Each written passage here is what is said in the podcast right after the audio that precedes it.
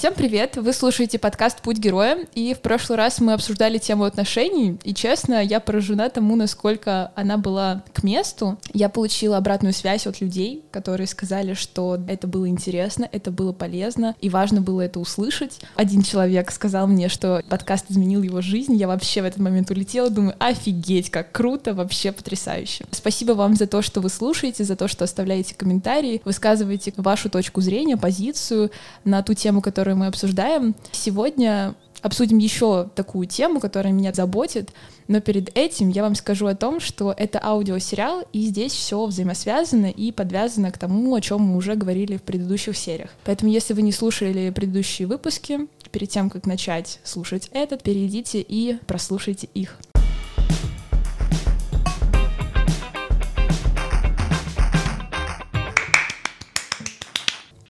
Да-да-да-да-да-да-да. Джинго прошел. Я сегодня пригласила Прометея э, снова заново, и в прошлый раз... Э, а, будем обсуждать тему к смерти, кстати говоря. Я вообще немножко офигел, тут э, узнал такую информацию. На тему, на тему ты имеешь в виду? Нет, э, тут просто такая а, то, что я тебе сказала о том, что, короче, кто-то из э, тех, кто оставлял комментарий, сказал, что, блин, а почему вы пригласили вот какого-то там Прометея, он вам рассказывает, что такое отношения, а вы его слушаете. Какие у него компетенции? Ну, ты представился как предприниматель, и вот поэтому кто-то что-то, и почему вы должны тебе верить? Ребят, смотрите, есть э, отличная такая схема, по которой всегда можно вообще там действовать, э, думать и так далее. Это если вы не хотите что-то делать, то этого можно не делать. Ну, то есть ты намекаешь на то, что если вы не хотите слушать подкаст с твоим участием, выключайте его? Да, просто выключайте. Чисто послали всех такие, ну, ребят, не хотите, не слушайте, всем пока. Да, и это важно было сделать в начале, чтобы все, кто не хочет слушать и кому не интересно, они сразу такие, ну, раз он нас не любит, все, мы пошли.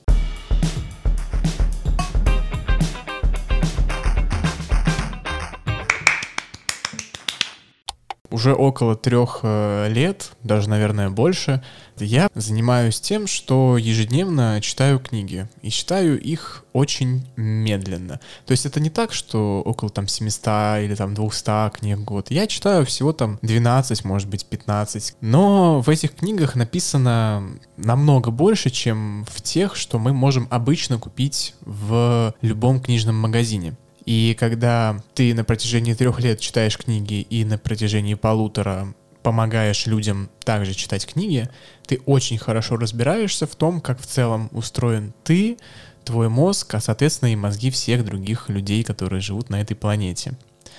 Книги мне лично позволили стать предпринимателем. То есть это было не так, что э, я изначально имел все данные для того, чтобы идти и создавать какие-то проекты, выезды и тому подобное.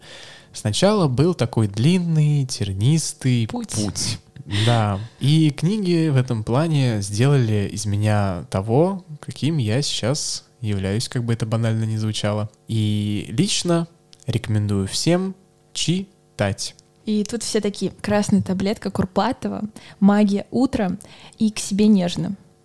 Вот, что я как раз по этому поводу? об этих книгах и говорю, что э, господин Курпатов, э, бесконечно его э, уважаю, но он просто делает так называемую выжимку из э, одной книги, которую мы читаем, и вот эту вот э, выжимку как бы растягивает на 2, 3, 5 своих книг. Я уж не знаю, сколько там этих таблеток. Но как бы первоисточником и, скажем так, человеком, который открыл вообще все о том, о чем он пишет, как бы является не он.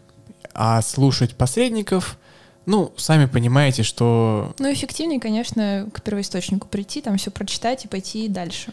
Да, но тут возникает вопрос, э, ну, первые источники же все-таки не там те ребята, которых мы читаем, это, например, Платон, Аристотель, там, Гомер, там и так далее. Угу. Но для того, чтобы понять настоящий первоисточник, нужно сначала немножко подготовиться и прочитать что-то вот ближе к нашему времени. Потому что то, как было там несколько тысяч лет назад, сейчас, ну, слегка не актуально. И чтобы понять, как было у них, нужно понять хотя бы, как было там лет сто назад. Угу.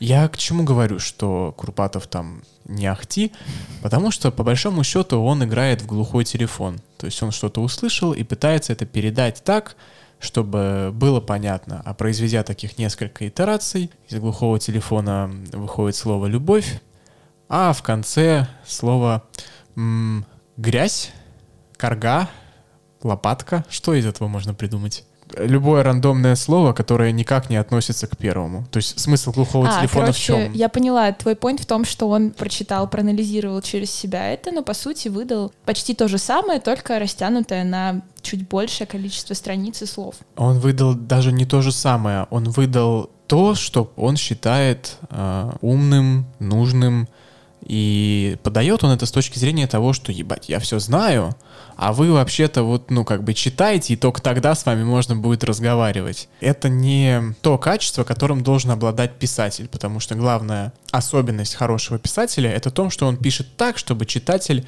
максимально был заинтересован, и чтобы он старался что-то понять. То есть у писателя никогда нету такой манеры общения или написания книги, что он ставит читателя в позицию ниже, чем он, или он делает свою книгу настолько сложной, что ее невозможно читать. То есть смысл в том, чтобы написать книгу, написать ее понятно, чтобы она была понятна любому человеку даже через сто лет, когда он ее прочтет. А можешь привести пример тех книг, которые ты читаешь, просто чтобы слушатели понимали, о чем мы говорим?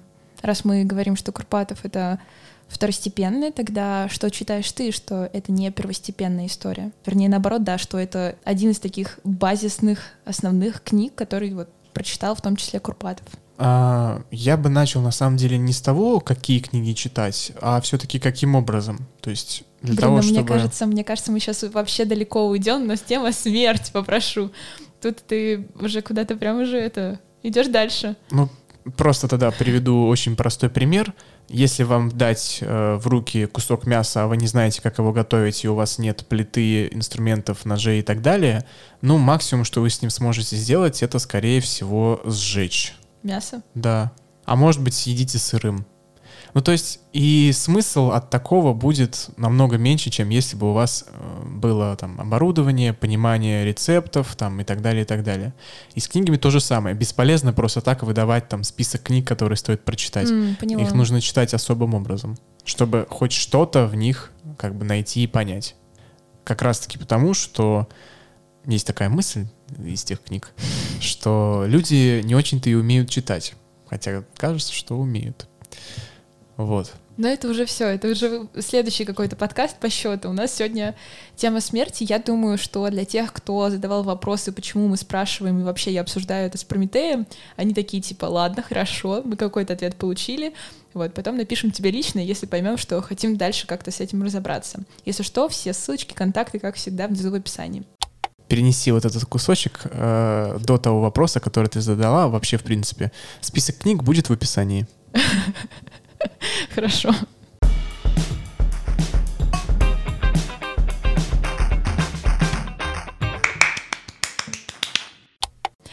Я предлагаю начинать, потому что мы вчера, по-моему, с Полиной обсуждали как раз-таки то, что время супер быстро летит. Мы посчитали, сколько прошло с какого-то запоминающегося момента лично для нас и поняли неожиданно для себя, что хм, 4 года, оп-оп-оп-оп, окажется, что это было вчера. И мы болтали, болтали, болтали, и в определенный момент я такая, блин, а что если кто-то из моих близких скоро умрет? Ну, я думаю, все когда-то задумывались об этом, для всех это такая щептильная тема. Более того, в этот же день позвонила мама по линии и сказала о том, что там дедушка, например, как-то не очень себя чувствует, что уже старенький. Моя мама тоже иногда так делает, потому что тоже переживает. В общем, короче, я нагрузилась, переместилась в несколько месяцев назад, когда я только уезжала из дома в Москву, и я, наверное, где-то недели две вот в этом состоянии была и думала, блин, как так? Я сейчас уезжаю в Москву, это как бы супер далеко, на самом деле 5 часов на самолете, в целом не очень-то и далеко. Я думала, блин, как так вообще? Раньше у меня вот бабушка с дедушкой рядышком были, а теперь я в Москве, и непонятно, что с ними будет. Вот они остаются тут, родители тоже могут постареть, время идет, я взрослею и тоже старею, как бы грустно. Поэтому я решила, что надо с этим разобраться, и кому-нибудь это тоже наверняка будет полезно. Поэтому первый вопрос, что же такое смерть? И сразу же к нему, почему это плохо? Ну, то есть люди часто это слово воспринимают в негативном контексте, и сразу же к этому идет э, такая череда ассоциаций, что это гроб, это черный цвет, это грустно, это ну много слез и так далее и так далее. В общем, что же такое смерть?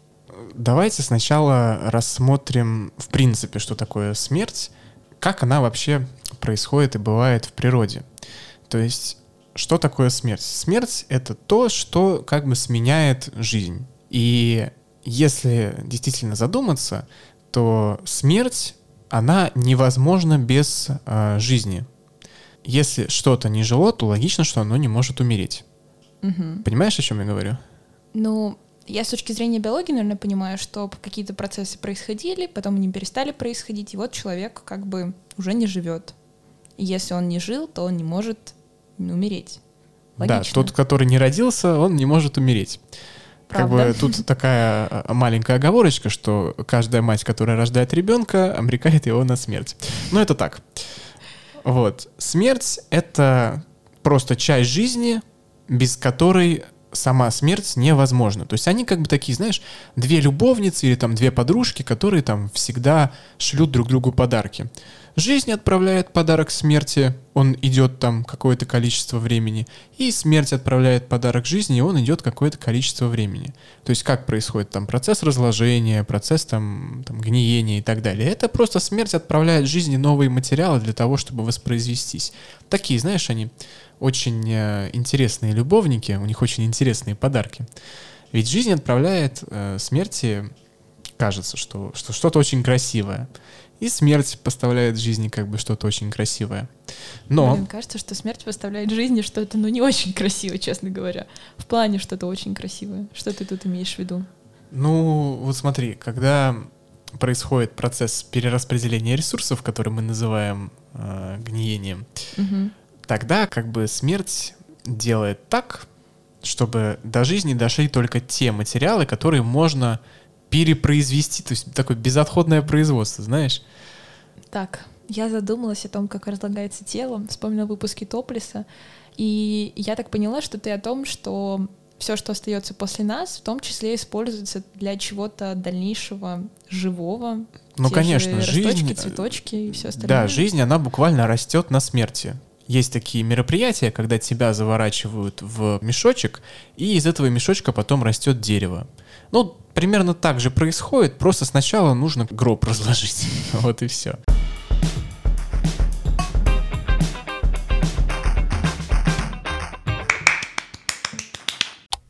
Почему смерть это нормально?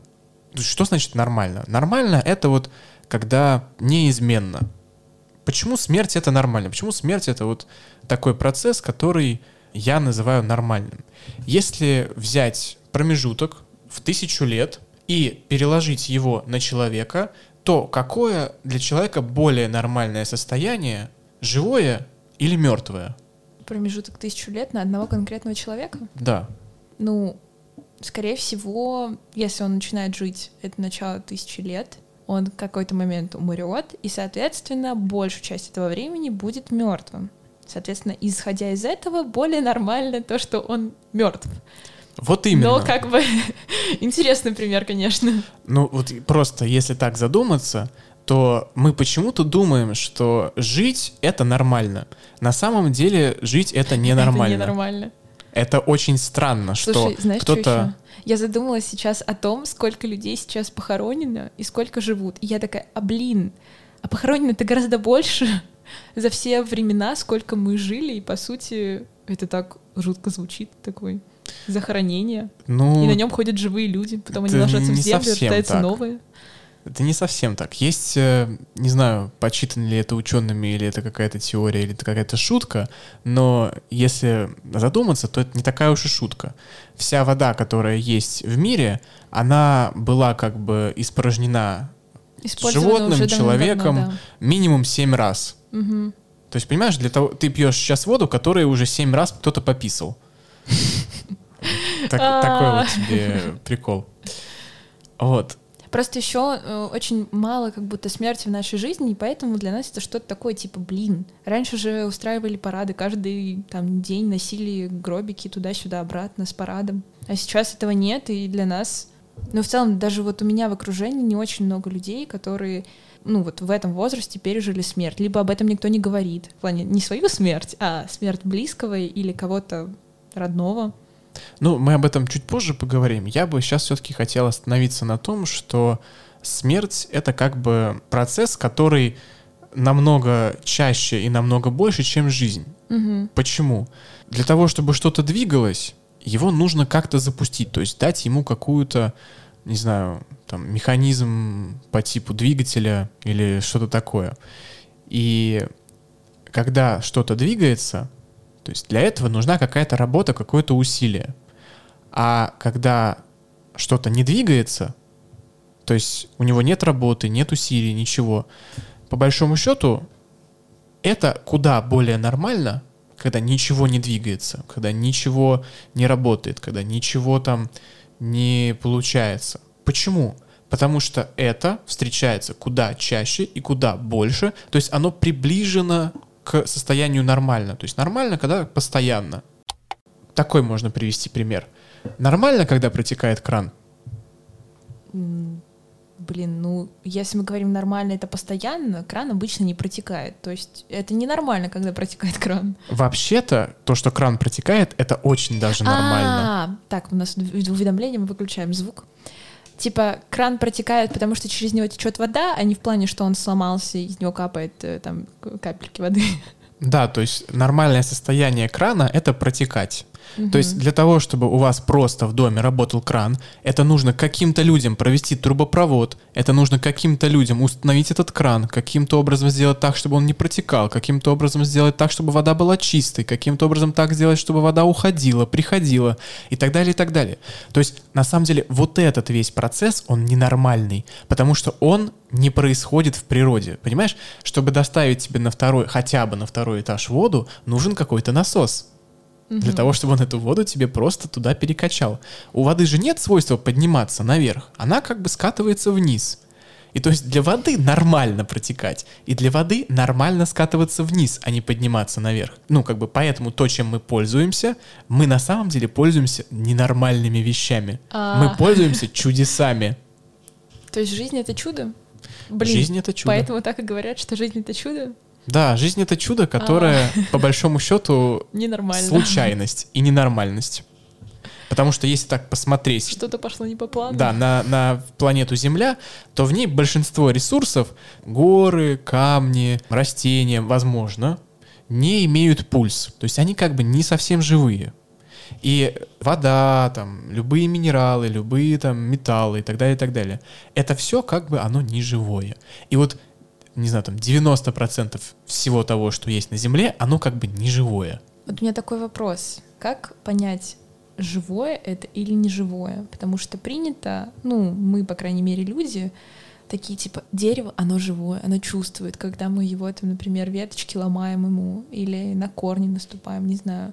Это на самом деле еще одна тема большого разговора, что такое ага. живое, а что такое не очень живое, потому что тут тоже такое слово, с которым нужно разобраться. Вот мы сегодня разбираемся там со словом смерть, со словом жизнь, можем поразбираться там Ох, дальше потом. Давай. Ты еще спросила, почему смерть это плохо. Да. Давай подумаем, как обычно происходит этот процесс умирания человека, если посмотреть на, на нашу страну это какие-то всегда грустные, унылые лица, какой-то, блядь, мрак постоянный, что в одежде, что в словах, что вот в атмосфере какой-то, если там кто-то в, в целом нее посмотреть верит. на наши кладбища тоже такое себе, ну прям грустненько выглядит. Ну грустненько выглядит. И когда мы приходим на похороны, нас как бы учат, как себя вести, подкрепляя там запретами, наказаниями за непослушание. Но это только у нас так. Ну, в некоторых культурах еще, может быть, но в некоторых культурах смерть — это праздник. Например, там Мексика. И смерть, как и рождение, это прям большой праздник. Все этому радуются. Радуются тому, что они могут с кем-то повидаться, увидеть своих родных и близких, посмеяться вместе, почтить память своих великих предков. Великих Блин, я... предков. Угу, великих предков. Да. Я просто сейчас подумала, думаю, блин, наоборот, для меня это так, ну, учитывая, что я в этой культуре, для меня супер страшно, когда все родственники приедут, и вы такие, типа, человека нет, и вы впервые там за сто лет собрались. У меня даже отношение к этому в априори грустное.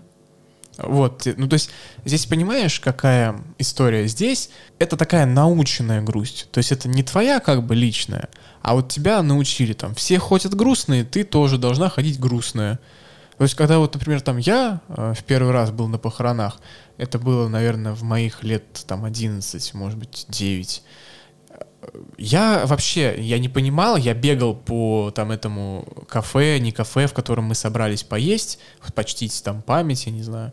Я бегал, веселился, классно, еда, сладости как какие-то. Много людей, это. какие Как много крутые. людей. И все, когда, знаешь, когда меня встречают, все улыбаются. Я же ребенок, то есть мне не обязательно, типа, там показывать какую-то свою э, грусть там и так далее. Все меня видят такие, о, привет, маленький прометейчик бегает. Вот. И у меня тогда сложилось дикое непонимание, когда мне мама сказала, сынок, не бегай, сядь, у нас тут вообще-то траур. Сядь и грусти. А я не знал, что такое траур. Я вообще не понимал, что это такое. Я был, и мне было понятно, сядь и грусти. У других народов, например, там, мексиканцев, у них не принято грустить. Это у них считается буквально неуважение к умершим все проводили последние дни с вот этим человеком. То есть, если там посмотреть на то, как умирали люди раньше, ну, им для того, чтобы там сходить в туалет, они там этого не могут сделать. За ним ухаживали их близкие и родные. Больниц-то тоже особо не было. Угу. Это вот у нас сейчас такое нововведение больницы, э, всякие госпитали там и так далее. А там нет, там был э, лекарь, который приезжал разочек на недельке посмотреть, не умер ты или нет. Вот. И постоянно было взаимодействие с семьей, с близкими тебе людьми. Я сейчас поражаюсь тому, насколько у нас культура разная, потому что я представляю, как это выглядит. У меня даже в голове мысль, я от кого-то тоже слышала, по-моему, чувак, комедиант рыжий такой. Поперечный. Да. Он, короче, в своем стендапе говорил о том, что я как будто даже не хотел видеться там с человеком, вот, который умирал, чтобы запомнить его таким, какой он был, там, более молодым. Ну, то есть голос не изменяется, когда вы, например, разговариваете, а потом ты видишь человека, и он уже постарел, ты такой, блин, как грустно. Вот, возможно, а я что, ошибаюсь, что грустно? но ну что, вот как бы был такой весь молодой, живой, полон сил, энергии, а тут как-то я сейчас заплачу, не надо так делать. А тут все плохо. Есть э, такой вот вопрос, э, где лучше всего находиться там умирающему человеку больному.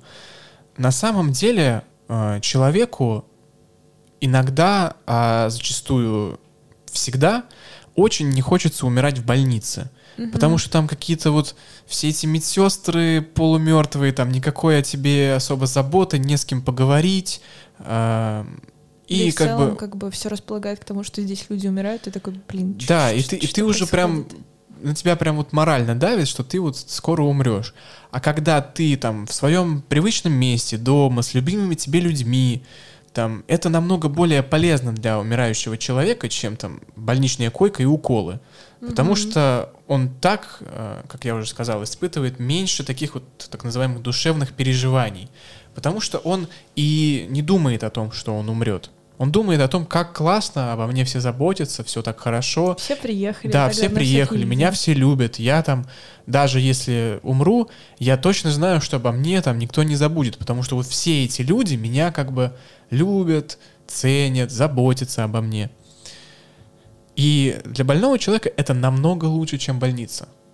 То есть у нас в культуре и закреплено э, вот это вот грустное отношение, потому что нас этому научают. То есть нет такого у, ну, глобально, вот если посмотреть на весь мир, то есть не у всех так. Mm-hmm. А значит, где-то ошибка какая-то. Зачем так принято делать? А потом это еще закрепляется больницами. То есть еще и технологии добавляют нам таких особых зверских, скажем так, условий, ну, зверских это, наверное, не, не очень правильное слово, а таких неприятных условий, в которых даже сам процесс твоего там перехода от одного состояния в другое, он мучительно болезненный. Поэтому люди не хотят умирать. Потому что им сказали, что вот все будут грустить, тебе будет больно, тебе будет плохо, тебя положат в больницу, там не будет никого. Конечно, блядь, это грустно. И это пиздец как грустно. А когда ты умираешь в кругу своих любимых и в привычных себе местах, ты этого даже не замечаешь потому что у тебя мысли другим заняты. А когда у тебя весь день в больнице и как бы там не с кем поговорить... Уже ну, раз, все, два, три приближается. Я, уже Блин, я думаю, типа... Ну вот если родные, например, в моей семье, они все разбросаны по абсолютно разным местам. И в случае, если у нас кто-то запланирует смерть, он такой, всем привет, я планирую тут умереть, приезжайте, пожалуйста. А, ну, и я представила ситуацию, что все приедут такие, да, привет, даже, ну, вот если мы говорим, что у нас немного другая культура. Все приедут, и человек такой, слушайте, знаете, я придумал, все хорошо, живу дальше. Ну, а так и будет. Но мне просто кажется, что действительно, возможно, так и будет, потому что те люди, с кем Потому что, блядь, Рядышком... как можно запланировать смерть? Ну, ну это не... что вот, за... Вот я даже это не... При... Ну, хорошо, допустим, ты не запланировал смерть, но как тогда собрать всех рядом, если ты ее не запланировал? Если только человек постепенно умирает, там, не знаю, у него рак, еще что-то, и ему могут плюс-минус сказать, что вот в этом периоде у тебя там, возможно, что-то нарушится в твоей биологической конструкции, и как бы что-то может произойти. А если человек просто живет-живет и в один день вот так вот раз и умер, ты не предупредишь всех, что, ребят, приезжайте. Ну, человек, как бы, он понимаешь, он не может не чувствовать того, что он там постепенно отключается. То есть у него же этот процесс не по щелчку пальца происходит, а он постепенный.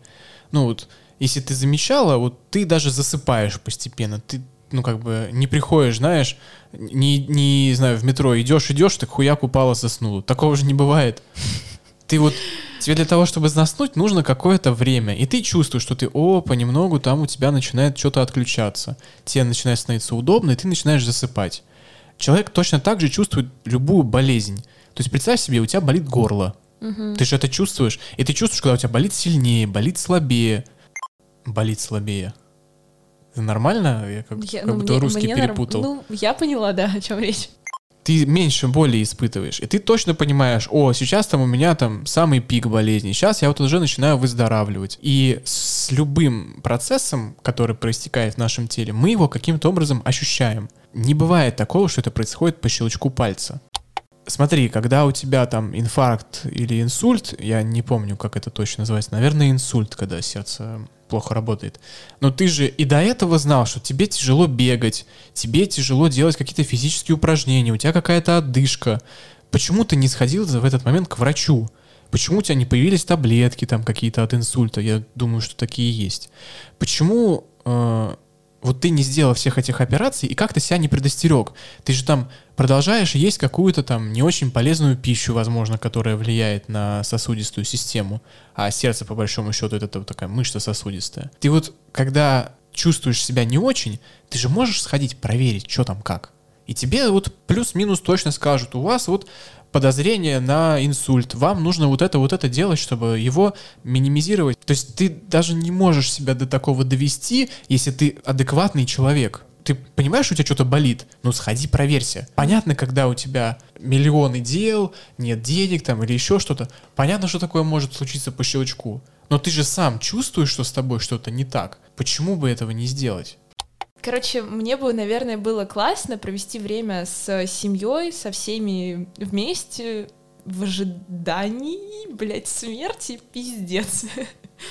То есть я бы, наверное, хотела, чтобы все приехали, с кайфом провели это время, но тогда, получается, нужно обсудить с человеком, что ты, пожалуйста, ну, сообщи, когда ты такой, ну, я скоро как бы уже все, ты, пожалуйста, нам напиши заранее, мы приедем. Как выстроить вот эту историю?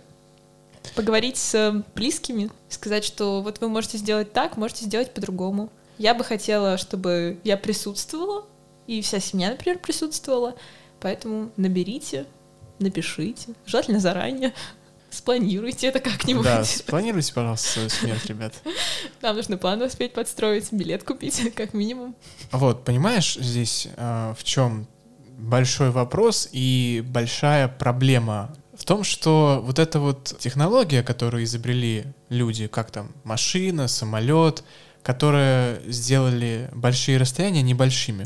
То есть для того, чтобы там на коне проскакать из Рязани какой-нибудь условно в Москву, тебе нужно, ну, пару дней. Больше. Может, больше. Я не знаю, Мы не, не проверял. знаем расстояние, да, на коне. Вот. А когда появился самолет, машина, которые разгоняются в несколько раз быстрее, то мы, понятно, начали отдаляться друг от Мгм. друга. Раньше же как было, когда не было машин? Все жили в каких-то э, деревнях, там, каких-то поселениях. И не вставало вопроса «хочу провести время с близкими». Его просто не было. А у нас сейчас немного другая ситуация и другое время, когда у нас встает этот вопрос из-за того, что мы технологически отдаляемся от людей, от всех, не только даже от наших родственников. Мы же вместо того, чтобы там прийти к человеку и поговорить, который живет на другом конце Москвы, мы ему пишем в Телеграме. А вместо того, чтобы там сходить в кино, съездить в поездку, мы можем выбрать посмотреть сериал. Просто Мгм. дома, ну, на компе открыть и посмотреть.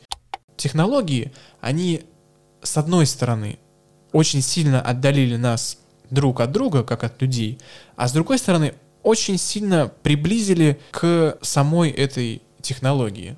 То есть мы уже зависимы буквально от телефона, планшета, от сериалов, от машины. Мы не можем замедлиться. То есть нас как бы ускорили, а замедлиться мы не можем. Для того, чтобы нам замедлиться, нам нужно отказаться от самолета, от телефона и вернуться в вот эти вот деревни и как-то в них жить. А это же неудобно. Вот и возникает проблема, когда мы приобретаем скорость, приобретаем удобство, приобретаем водопроводы, я не знаю, любые технологии, но при этом теряем связь друг с другом. Мгм.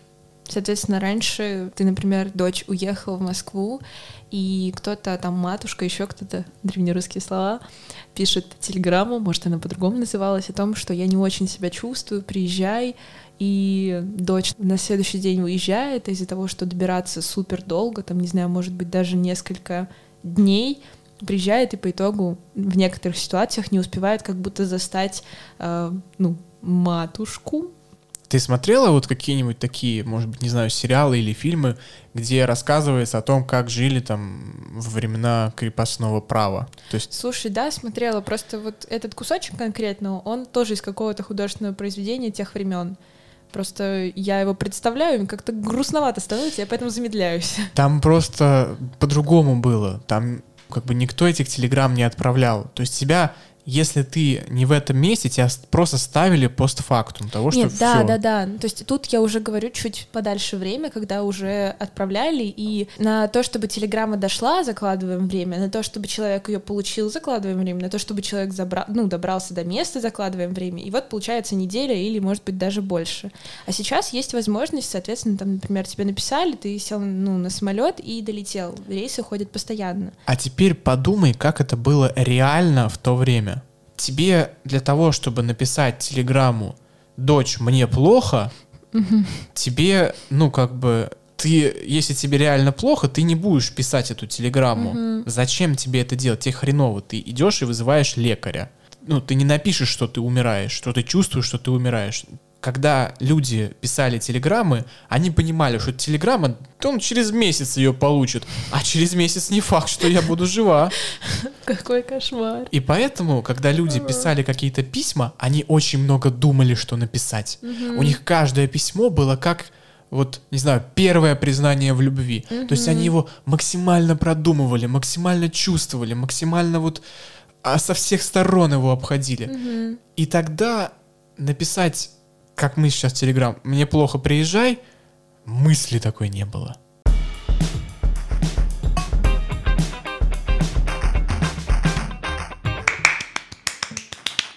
Получается, что все технологии, которые сейчас у нас есть, они, с одной стороны, дают возможность максимально быстро обмениваться информацией, прилететь там на следующий день, либо же связаться по скайпу, если ты понимаешь, что я соскучился, и мне нужно поговорить, и у меня есть возможность это сделать с видео. Несколько качественных часов заменит тебе прилет туда-сюда обратно, и все будет хорошо. Смотри, какая ситуация. Ладно, самолет и машина. Интернет дал нам возможность никуда не ехать. Да. Он дает нам возможность моментально увидеть человека. Сейчас. И у тебя, когда появляется эта возможность, у тебя отключается другая. Ты не хочешь туда ехать. Да. Поэтому э, вот, по-моему, даже прошлая поездка, мы ездили как раз-таки к бабушке с дедушкой, и я осталась там где-то на неделю, причем хотела уехать раньше, то есть мне было достаточно вот трех дней, грубо говоря. И все, у меня уже дальше план. Я планирую приехать домой к родителям, встретиться со всеми друзьями, э, кайфануть. А из-за того, что мы задержались, я прям стала такая, знаешь, немного холодная, такая не очень при... дружелюбная, я не знаю. Я сидела в телефоне, просто там делала какие-то свои дела, которые остались здесь еще в Москве. А бабушка очень бесилась из-за этого, потому что ты приехала к нам, и ты сидишь в телефоне, так ты еще и не ложишься спать. А ее всегда это очень эм, переживает, высплюсь я или не высплюсь. Ну, это вот вся история. Соответственно, на там четвертый, пятый день наши отношения были как будто такие прям супер напряжные, и ну не очень приятно было проводить как бы вместе время. И вот как раз-таки тогда мне мама сказала, типа, Ань, ну, если ты понимаешь, что тебе хватит трех часов, ты как бы поговори по скайпу из Москвы, даже лететь не надо. И бабушке с дедушкой будет хорошо, и тебе будет отлично. То есть ты закроешь эту историю и пойдешь дальше. А так ты приехала и ни туда, ни сюда, и качественно времени провела, и еще вроде как немного побесила вот людей, окружающих своим поведением. Вот, и уехала. Ну, то есть не очень прикольно. Ну, то есть такой вопрос. Ну, то есть для меня странно, не очень сопоставляется, не очень бьется. Если ты не хочешь к ним приезжать, вот почему тут... ты переживаешь о том, что они умрут? Конкретно той ситуации я чувствовала свою как будто необходимость и вину, если я вдруг не приеду. О-о-о. То есть мне, по сути-то, особо и не нужно было с ними видеться, то есть не было как такового запроса или чего-то, что требует их присутствия и их вот непосредственного внимания. Я просто думаю, блин, ну я, наверное, буду плохая внучка, если я не приеду, особенно на каникулах. А вот они там одни, они меня ждут, а я в Москве, и даже как бы к ним не особо часто им звоню в целом. Вот, и мы плавно подходим... То есть я а... даже это сделала, знаешь, я сделала это не хочу с ними встретиться, их обнять, покушать там бабушкину еду. Мне это было в целом это не особо важно. Я сделала это потому что надо, и потому что мой внутренний родитель меня бы очень сильно загрыз за то, что я этого не сделала, будь мне такая, ну, а возможность была как бы. Вот, и мы тут плавно подходим к вопросу, почему люди там, или ты хочешь сказать э, человеку что-то на прощание, или mm-hmm. не портить с ним отношения. Ты ведь сама сказала, ты не хочешь быть плохой. Да. И так с очень многими вещами. То есть ты на самом деле не хочешь, ты не переживаешь за них, ты их как бы, ну, ты, ты их практически не знаешь. Да, ты просто переживаешь за то, что тебе придется с этим грузом дальше по жизни идти. Да. А человеку после смерти абсолютно похуй, что ты ему сказал, или не сказал, или сделал, или не сделал. Ты за себя переживаешь. Угу. Вот в чем большая ошибка языка, когда мы говорим, что я мне больно, я не хочу ему делать больно. Блять, ему похуй. Ну, буквально. Дело в тебе, только тебе не похуй на то, что ты чувствуешь. Да, ты буквально, когда... Почему больно, когда кто-то умирает? Больно не потому, что кто-то умирает, а потому что ты боишься за свою жизнь после этого. А какой она будет? Буквально умирает не человек, а наше привычное состояние, в котором мы себя как-то поддерживаем. Ну вот в случае с Аней привычное состояние «я же хорошая», угу. а она умирает, блядь. Я же плохая, когда не успела с ними помириться до их смерти. Я же плохая, что я не хочу к ним приезжать. Да. А мне так похуй. Вообще поебать. А наш мозг, он так устроен, что вот он не любит что-то менять. А когда это происходит еще и внезапно, он бунтует. Какого хрена вы меня не предупредили? Я бы хотя бы какие-то планы подстроил. Почему вы не предупреждаете меня о том, что вы умрете? Я хотя бы, ну, как-то вот себе объясню, что я хорошая. Ну да, я хотя бы, блин, прощальный, там что-то напишу и такая, типа, все нормально, все, я сделала свое дело. Я вот еще там успела повидаться с ними на каникулах, приехала, я молодец. Да, Эрик Бернет говорит, славный малый. Славный малый. А. А как тогда сделать так, чтобы не было больно, как ты думаешь? Ну, во-первых, я думаю, что стоит сказать и сделать все, что ты хочешь сделать как бы на прощание уже сейчас, потому что, ну, если Зачем? ты хочешь... Если Я ты не хочешь этого Потому делать. что, потому что я хочу быть славным малым все равно. А понимаешь, тут это не закончится, если ты это напишешь. Ну, каждый раз писать, что ли? Ну, ты прикинь, тебе нужно всю жизнь поддерживать вот это свое состояние, то, что ты хорошая. Зачем это делать? Это же столько тебе дискомфорта приносит, это столько времени у тебя забирает, это, ну, буквально разрушает твою жизнь. Зачем это делать? Чтобы какой-то старпер, когда умирал, который даже не, не запомнит, как тебя зовут, не мог думать о тебе после смерти плохо, Ну а он и так не может. Ам, наша культура, она нас вводит в такие условия, в которых мы чувствуем вину за то, чего нет. Это самое абсурдное, что может быть. Раньше как было там, например, в времена, опять же, крепостного права, там, когда ты убиваешь человека, ты просто платишь штраф. Ну, за крепостного 2 рубля, там, за дворянина 20 рублей, за жену царя, ну, 2000 рублей. Ну, просто тогда 2 рубля было много. А сейчас наша культура сделала так, чтобы мы мало того, что платили штраф в виде там лишения свободы, денег, там, каких-то лишения возможностей, мы еще и внедряем в человека вину. Зачем? А все понятно. Чтобы контролировать, чтобы такая, как ты, уступала место бабушке, писала ей письмо, чтобы ей не было плохо, делала все так, как угодно нашему государству, скажем так. Блин, как ты думаешь, почему вот в той же Мексике по-другому сложилось?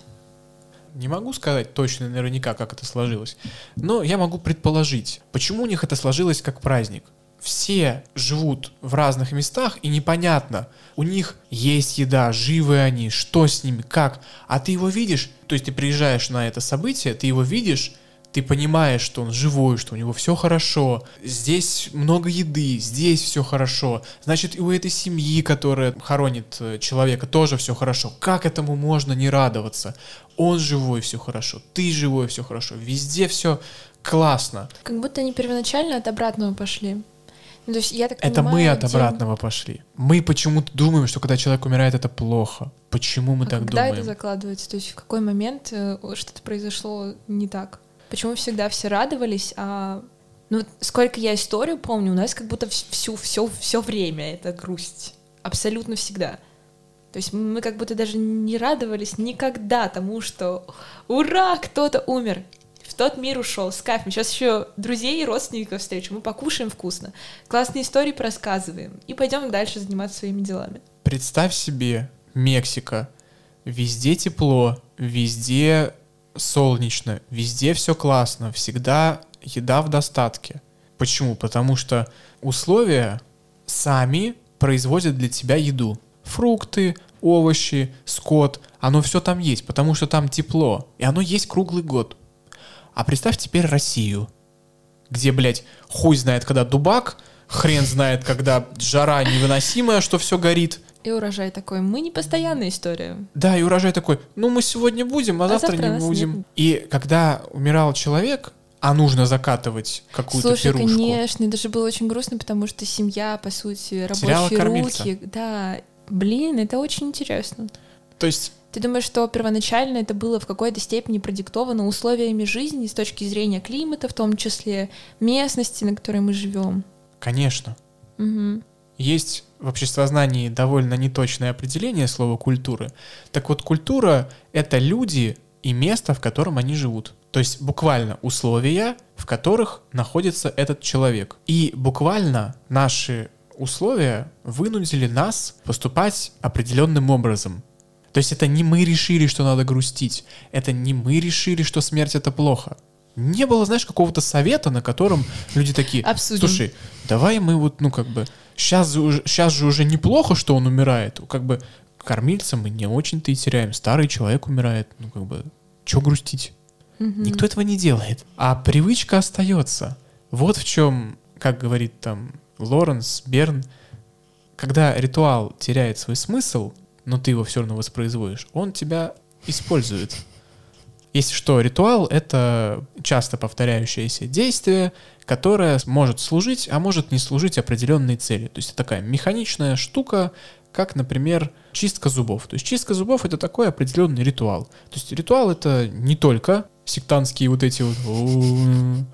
А изначально ритуал складывался как просто монотонно повторяющееся действие, которое приносило или не приносило результат или удовольствие. Ну, удовольствие там ритуал практически всегда приносит. Мгм.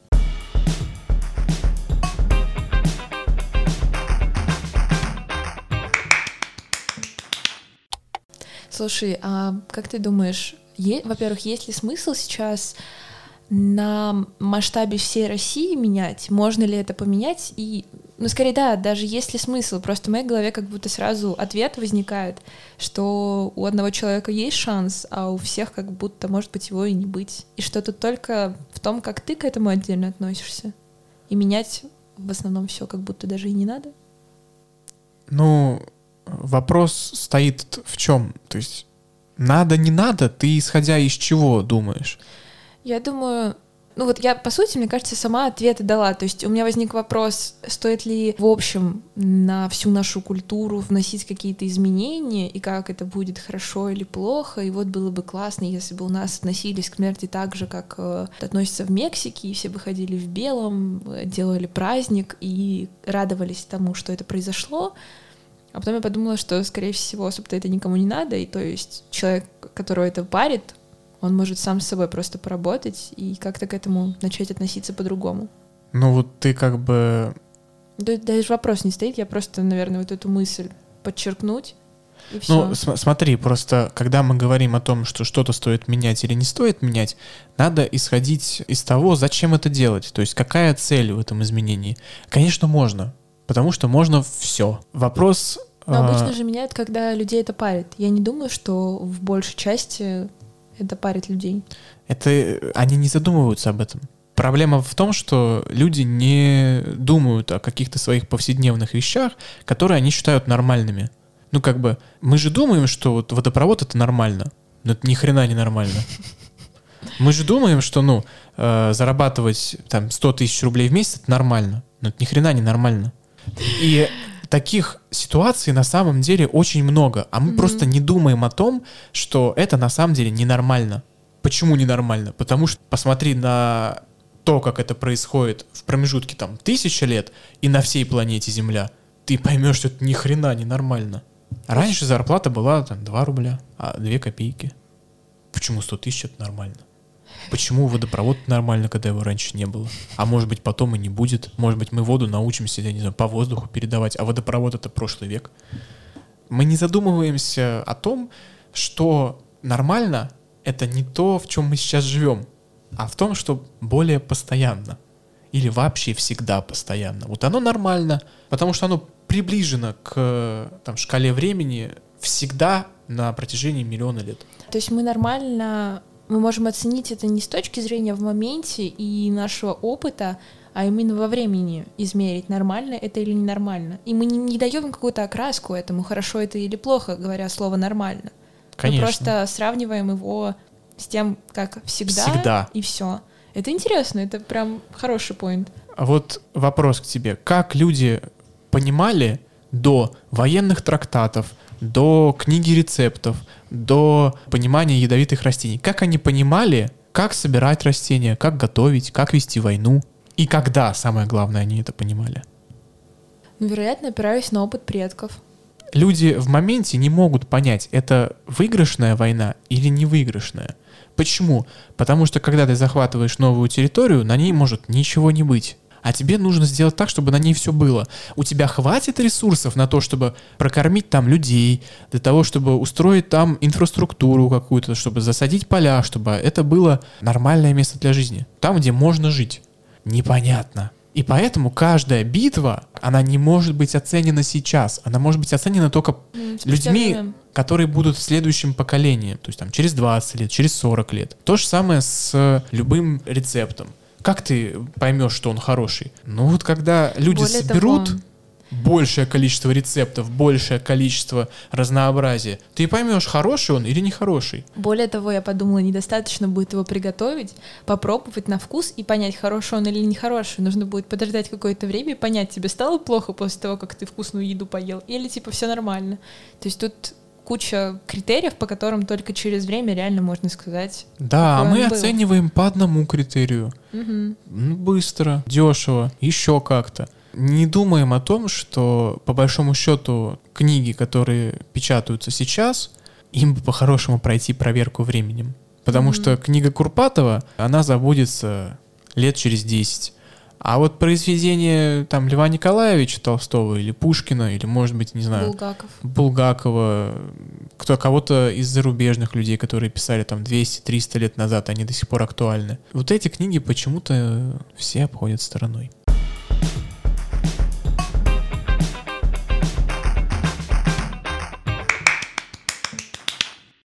Давай, наверное, пройдемся по вопросам. Мне кажется, мы в основном все обсудили. И я тогда сразу буду зачитывать и, наверное, финалить то, что я для себя, как я для себя на него ответила вот через наш разговор. Ам, Что такое смерть? Это противоположность жизни. И почему мы считаем, что это плохо, и относимся к этому ну, с таким грустинкой и негативным контекстом из-за того, что в целом культура так сложилась, и вина, и в целом то, что мы пытаемся что-то сделать, это только про то, что мы хотим для себя сделать это как-то менее, менее неприятным. Ну, то есть тут мы думаем только о себе, когда мы пытаемся Ну, мы приехать, хотим, повидаться с родными.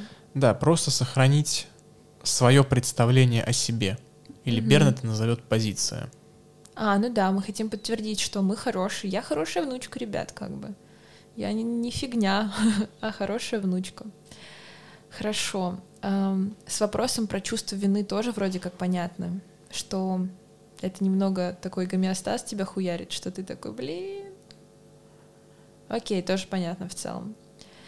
Вопрос еще был в том, почему же нам так страшно забыть человека, почему нам страшно потерять память о нем, и почему все стремятся, ну, лично я, я когда думаю о том, что что-то может произойти, я сразу такая, у меня мало фотографий, голосовых, я не помню. А что, если я забуду через некоторое время, как человек выглядит, или не смогу вспомнить какую-то ситуацию, его голос и так далее, и меня прям начинает потряхивать.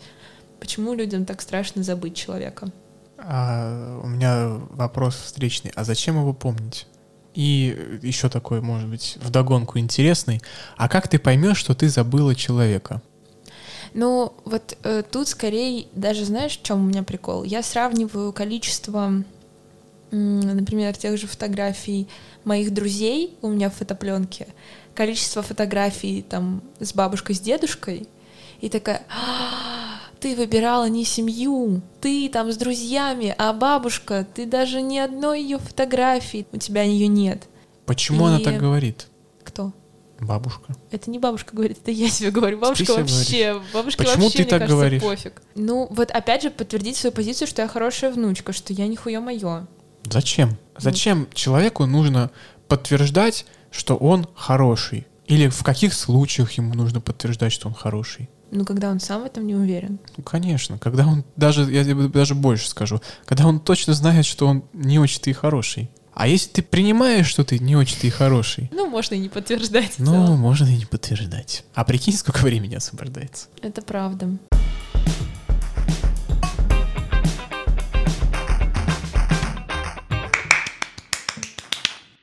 Ну вот э, в той же Мексике очень чтят именно память, то есть э, каждому новому поколению рассказывают, что была вот тетушка и имя какое-то, вот ее фотография, вот костюм, в котором там, не знаю, мы ее хранили. И даже по мультику, Тайна Коко? да, Этому есть тоже определенное логическое и очень понятное конкретное применение, почему так происходит. Я не знаю, у меня нет ответа на этот вопрос, потому что мне кажется, что в целом-то им тоже не особо нужны предки, которых уже нет. То есть э, зачем им память о них? Ну, то есть я не знаю, не понимаю. Ну, давай Просто подумаем. Их культура как будто Даже... совсем отличается. На самом деле не очень много различий.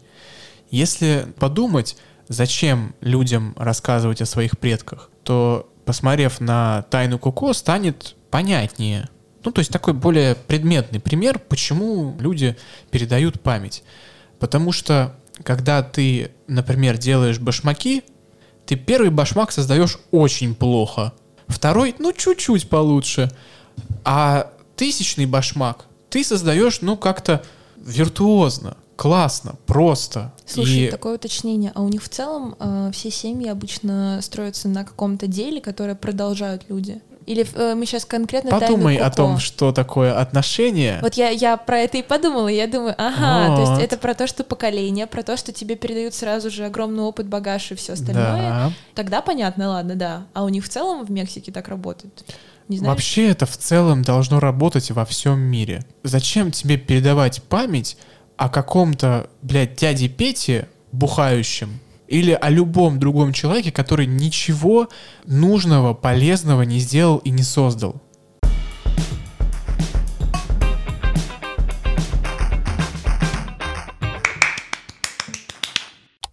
Как сделать так, чтобы тебе не было больно, если это не кто-то левый, а кто-то из твоих близких? И родных? Отличный вопрос. Смотри, для того, чтобы понять или даже скажу, что не чувствовать боли от того, что умирает какой-то твой близкий, нужно, во-первых, понимать, что это не твой близкий, а во-вторых, ты ничего с этим не сделаешь. Если ты понимаешь, что скоро умрет близкий тебе человек, и ты понимаешь, что на самом деле ты хочешь, чтобы он не умер не потому, что ты о нем заботишься, ты его там он любишь, даже если он с крыши важен. прыгнет, даже mm-hmm. если он тебе очень важен, а ты заботишься о своем состоянии, когда его не будет. Да, сто процентов. Поэтому ты должна понимать, что когда ты его задерживаешь, например, от суицида, ну, я очень условно, или от того, чтобы он там что-то сделал, ты его в этот момент просто заставляешь или привязываешь к себе. То есть он в этот момент не твой близкий. Почему? Потому что когда ты человека действительно там уважаешь, любишь, ценишь, ты не можешь и не будешь ему что-то запрещать. Это глупо. Ну вот смотри, ты очень любишь и ценишь свою маму. Ты будешь ей что-то запрещать? Нет. А почему тогда это переносится на какого-то другого человека? Потому что ты считаешь его своим, и ты думаешь, что Кажется, ты можешь... Что ты как будто лучше знаешь, как ему будет. А там... ты не знаешь. А ты не знаешь, да. Ты не знаешь, может быть, у него все его условия в жизни настолько адовые, настолько невозможные, что потерпеть секунду об э, землю с девятого этажа это намного лучше, чем он сейчас живет.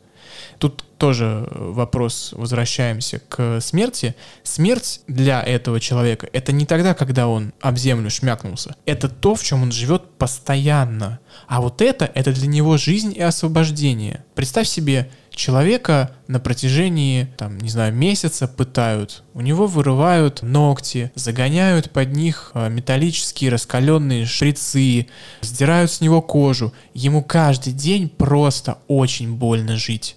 И для него это не жизнь. Это сплошное мучение и ад. Но просто не всем видно на первый взгляд, что человека пытают когда внешне на его теле нет никаких отметин. Угу. Бывает, что ему очень больно внутри. Невероятно. Хороший вопрос, почему, ну, мы его пока опустим. Но бывает так, что человек с ну, какими-то своими усилиями или не совсем своими усилиями, я очень так с оговоркой, потому что все-таки стараюсь э, некоторых людей не травмировать, он себя какими-то вот этими условиями подводит к вот этой невозможной жизни. И наиболее простой выход из, этой, из этого ада, из этой нежизни, это вот умереть. И то тоже нужно сути... понимать, что смерть и трупное окоченение, то есть мертвость, это, это разные, разные вещи. Да.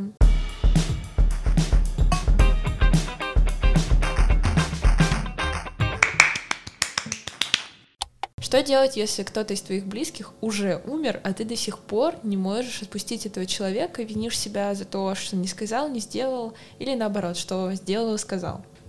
Понять, что дело в тебе, и что только ты можешь к этому как-то относиться, не относиться.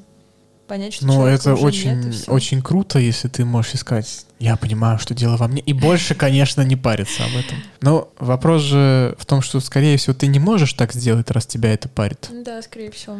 Поэтому надо как-то по-другому поступать. Что можно сделать, когда тебя почему-то парит то, что человек умер, а ты ему что-то не сказал? Нужно разобраться, во-первых, что это за человек такой, кто он для тебя, Мгм. понять, что происходит на самом деле, почему тебе там больно. Ты можешь сказать, мне больно, потому что я считаю себя хорошей, а я поступила, по моему мнению, плохо, поэтому мне больно. Тогда что нужно сделать? Подумать о том, почему ты считаешь, что то, что ты сделала, плохо. Откуда это взялось? Почему плохо? Человеку все равно, он уже мертв. То есть дело в тебе. Тут, когда ты говоришь, что понять, что дело во мне, До этого еще огромное количество шагов, чтобы прийти к этому. до этого не, не столько огромное количество шагов, сколько понимание, что это значит. То есть понимание — это ну, не информация. То есть ты знаешь дело во мне, ну, дело во Но ты мне. не- Ты можешь не понимать, потому что, когда ты понимаешь, ты понимаешь огромный спектр вокруг этой Мгм. фразы. Ты понимаешь, откуда произошло, что значит дело, что значит во мне и так далее, и так далее. Понимаешь, что в этой фразе нет слова вины, то есть там нет вины, там нет хорошего, нет плохого. Даже оценки нет, как в том Нет же нормальном. оценки, нет э, всего вот этого. И когда ты определяешь, кто для тебя этот человек на самом деле, что с тобой происходит на самом деле, и как вариант, но подумать, где это происходит на самом деле. Это происходит в ваших отношениях между, между друг другом, это происходит в твоей голове, это происходит в прошлом, это происходит где на самом деле. Что происходит, где происходит и когда происходит. Мы почему не можем найти решение? Потому что в том, в чем мы пытаемся его найти, в нем решения нет. Нету. Соответственно, нужно другую подумать по-другому.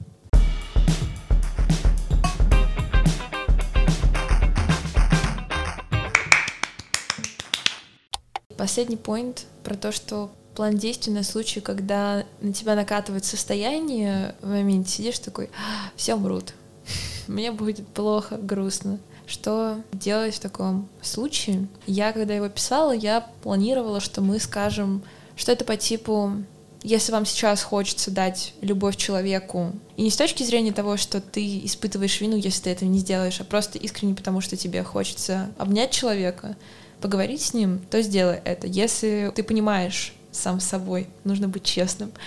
Если ты понимаешь, что все-таки это из-за того, что ты будешь плохой внучкой, плохим внуком или еще что-то, то тогда, соответственно, подумать, а зачем ты вообще хочешь позвонить? Самый лучший совет — думать. Пока не думаешь, не разбираешься, не собираешься в том, что происходит, на тебя всегда это будет накатывать. Но как только ты разберешься, что дело не в том, что ты что-то плохо сделал, или как-то не так, или ты какой-то не такой, а дело в том, куда ты себя в этот момент как бы переносишь. Переносишь в лужу с грязью под названием «плохой». Ты себя переносишь в прошлое, где ты маленький ребенок, который не может с чем-то справиться. Ты что в этот момент как бы делаешь? Это очень просто все сказать. Вот то, что мы говорим, это все словами очень просто кажется. Но когда это происходит в действиях, это очень трудно. Когда на тебя накатывает какая-то хрень, выбраться из нее собственными усилиями практически нереально. Потому что смотрела ли ты там барона Мюнхгаузена, он себя вытаскивал за косичку или за шиворот он себя вытаскивал. Это титанический труд. Это практически нереально сделать. Но когда ты делаешь шаг, второй, третий, и на тебя все меньше накатывает, в какой-то момент не будет накатывать. И тогда уже как бы, да. Поэтому первый совет думать, а второй совет немного подождать. Съесть какую-нибудь шоколадку. Как э, мы в прошлый раз закончили выпуск о том, что вы послушали, вы услышали, и возьмите время на то, чтобы подумать. И самый главный point — думайте. На этом, я думаю, можем заканчивать. Всем спасибо за то, что вы были с нами. Хорошего вам денечка. Если что, все ссылочки, контакты, как всегда, внизу в описании. Всем пока. У-у-у!